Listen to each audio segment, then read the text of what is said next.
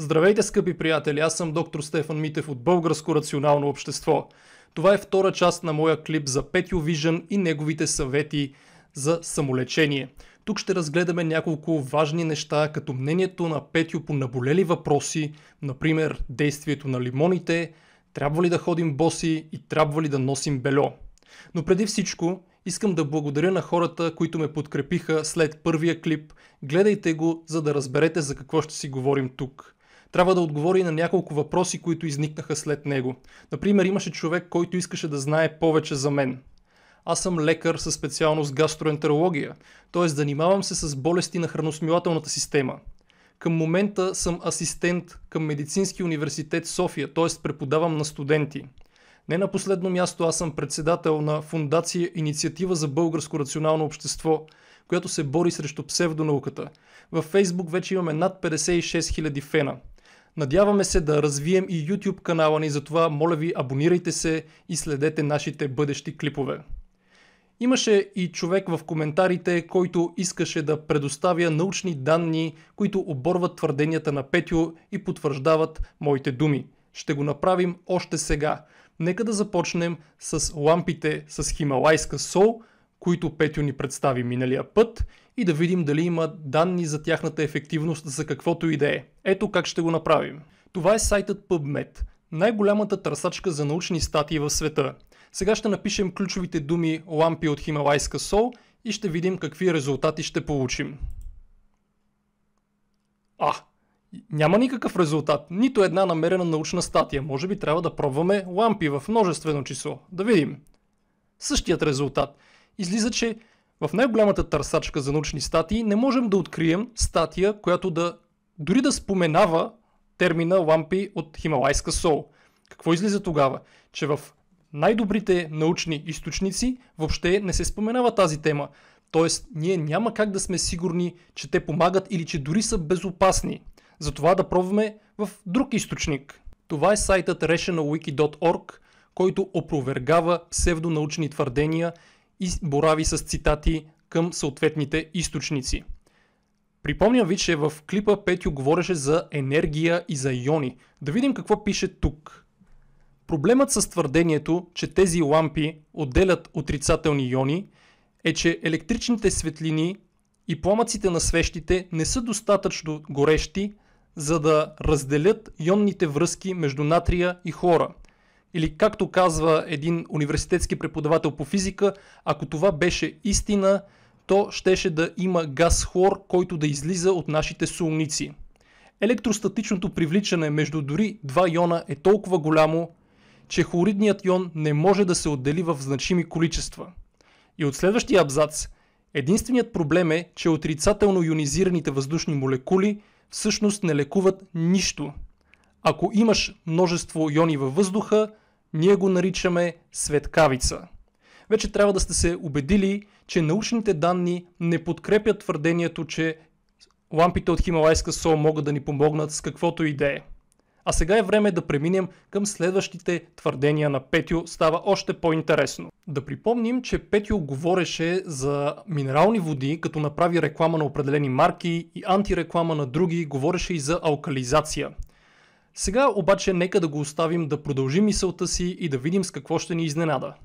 Горна баня. Другите, които са хубави са Велена и Келто, но те са с нормално pH 7. На тях може да им слагате една трета лимонче. Нали, в, когато се сетите в бутилката лимонче да алкализира, защото лимона много вдига pH-то. А, чакай малко, Петю. Лимона първо е кисел и съдържа лимонена киселина, която има ниско pH. Тоест, ако добавим лимон към минералната вода, ph ще падне, няма да се увеличи както ти казваш. И за да ти го докажа, ще пусна един клип на наши зрители. Клипът е направен в катедра по инженерна химия. В съда има деионизирана вода и виждате, че апарата отчита pH 7, което е и електронеутралното pH. Вижте какво се случва след като се добавят няколко капки лимон. Добавяме лимон и pH пада под 4. Разбъркваме, пада дори под 3. В началото беше 7, след добавяне на няколко капки лимон вече е под 3. Петю, кажи ми, Лимона алкализира или подкислява минералната вода? Помисли си преди да отговориш. Да продължим с другите съвети на Петю. Друго важно нещо. Разходки в природата боси. Аз съм бос дори докато снимам видеята. Кога сме боси и тропаме и вървим и каквото и да правим, да скачаме на въжи, отваряме вторични чакри по стъпалата и се заземяваме. Това ни свързва с земята.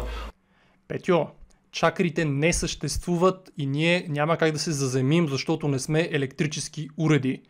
Но въпреки това аз ще анализирам твърдението ти за ходене бос. Дали има някакви ползи, особено дългосрочни, като отново напишем ключовите думи в търсачката PubMed. По този начин стигнах, Петю, ето до това научно проучване. Заглавието на статията е Дългосрочни ефекти от обичайното тичане и ходене боси. Систематичен обзор. Сега данните са доста сложни, но нека обърнем внимание само на заключението. Само ограничени и много ограничени данни се установяват за дългосрочните ефекти от придвижването боси по отношение на биомеханиката и крайните ефекти свързани с здравето – освен това, няма данни за двигателното представяне. Бъдещото изследване трябва да включва проспективни дизайни на проучванията. Това означава, че на този етап данните са много ограничени и Петю отново си измисляш за чакрите и за заземяването. А кога сме заземени,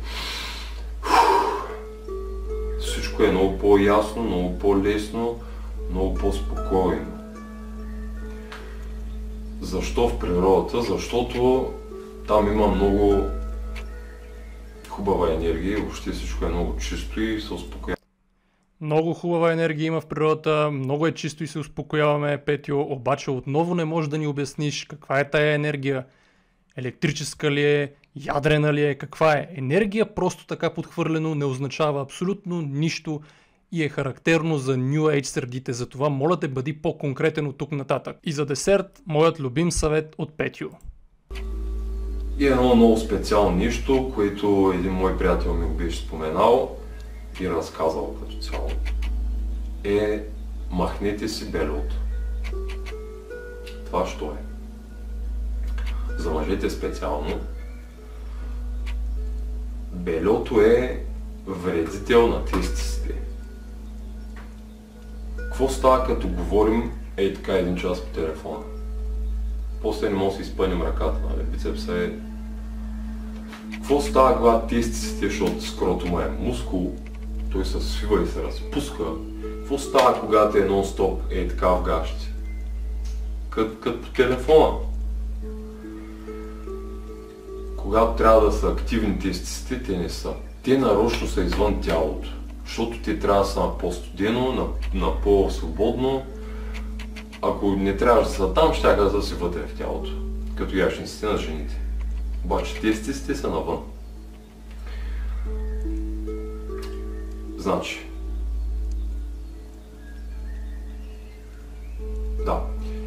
А, първоначално мъжете са ходили с препаски и само с някакви там хавли отгоре, без да слагат боксерки и такива глупости. И сега рекламите и всички индустрии за бело какво правят? За мъжете специално тесни боксерки. Нали? Защото по-секси. Без да ви казват, че като ги натискат тия боксерки, тия ташаци, какво става? Е? Или шиваните слипове, като ги натискат, какво става? Много по-секси е да сте голи. Не да така, Петио влиза в конспиративни теории за производителите на бельо и казва, че е много по-секси да сме голи. Аз отделих значително време да търся в PubMed научни данни, които показват има ли положителни или отрицателни ефекти от това да ходим без бельо. Оказва се, че не открих такива статии. Има много данни за това дали да ходим с боксерки, с слипове или други видове гащи. Ще разгледаме подробно този въпрос, но отново няма данни по темите, които Петю говори. Ако Петю има някаква статия, която аз не съм успял да открия, то нека да ми я изпрати. Наистина ще я разгледам и ще направя нов клип за нея. Но колкото и да търсих, нямаше данни за ефекта от това мъжете да ходят без бельо. А сега нека да разгледаме няколко статии за това има ли значение дали ходим с боксерки или слипове. А сега внимавайте, защото става сложно, но в науката често е така, докато само хората, които нищо не разбират, винаги са категорични и сигурни в мнението си. Първата статия, която ще разгледаме е в списанието на Американската урологична асоциация и е публикувана през 1998 година. Заглавието е Наистина ли боксерките са по-добри? Критически анализ на ролята на вида бело при мъжки субфебрилитет. Няма да се спираме подробно на самото проучване, нека просто прочетем заключението. Хипертермичният ефект, т.е. повишаването на температурата при слиповете е преувеличено. В нашето проучване няма разлика в температурата на скротума в зависимост от вида бельо. Малко вероятно е, че вида бельо има значителен ефект върху мъжката фертилност. Рутинното съветване на пациенти с инфертилитет да носят боксерки не може да бъде подкрепено от наличните научни данни. Това е първата статия, но има още две и сега става сложно. Внимавайте! Следващата статия също е публикувана в престижно списание Андрология през 2016 година. Заглавието е Избор на бельо и мъжка фертилност в кохорта от двойки. Кохорта е група от хора преди забременяване. Отново нека да видим заключението, но преди това да ви кажа, че се разглеждат различни групи мъже, които едните носят слипове, други носят боксерки през деня, през нощта. И заключението е няма значими разлики във времето до бременност, забавянето на оплождането или инфертилитета.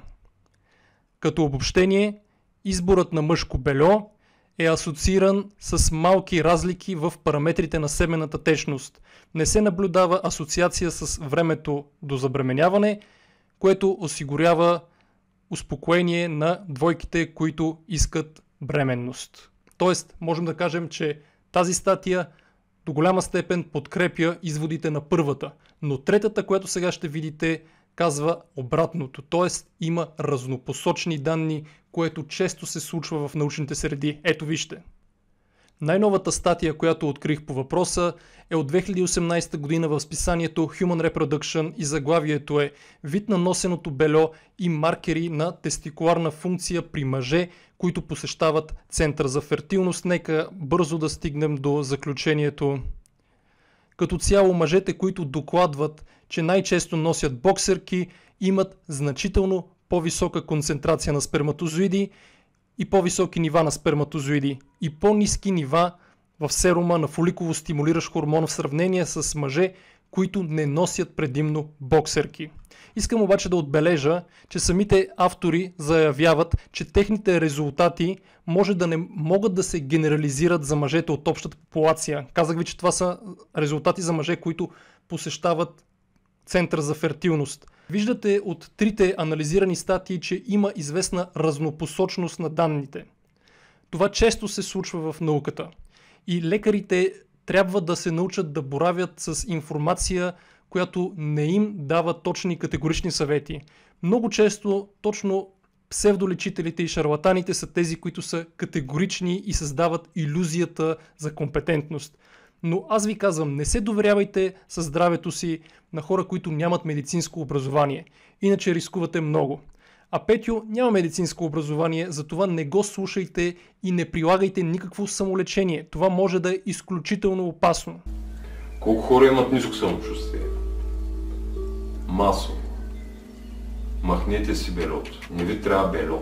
Ще видите как след 3 седмици, като, си обуите едни гащи да пробвате, се едно сте в, в някаква дървена купа обути. Сега аз не бих се доверил на Петю, защото вече имам самочувствието, че съм разгледал научните данни и мога напълно спокойно да продължа да си нося боксерките и няма да остана без бельо. Така че виждате доста неточности има в целия клип на Петю. Препоръчвам ви да спрете абонамента си към него, особено не му се доверявайте за здравни теми, той просто нищо не разбира. Моля ви, абонирайте се за нашия канал Българско рационално общество, последвайте ме в Инстаграм, там съм доктор Стефан Митев. Споделете с приятели, за да може да ги предпазите от евентуалните последици, ако решат да приложат съветите на Петю. Благодаря ви.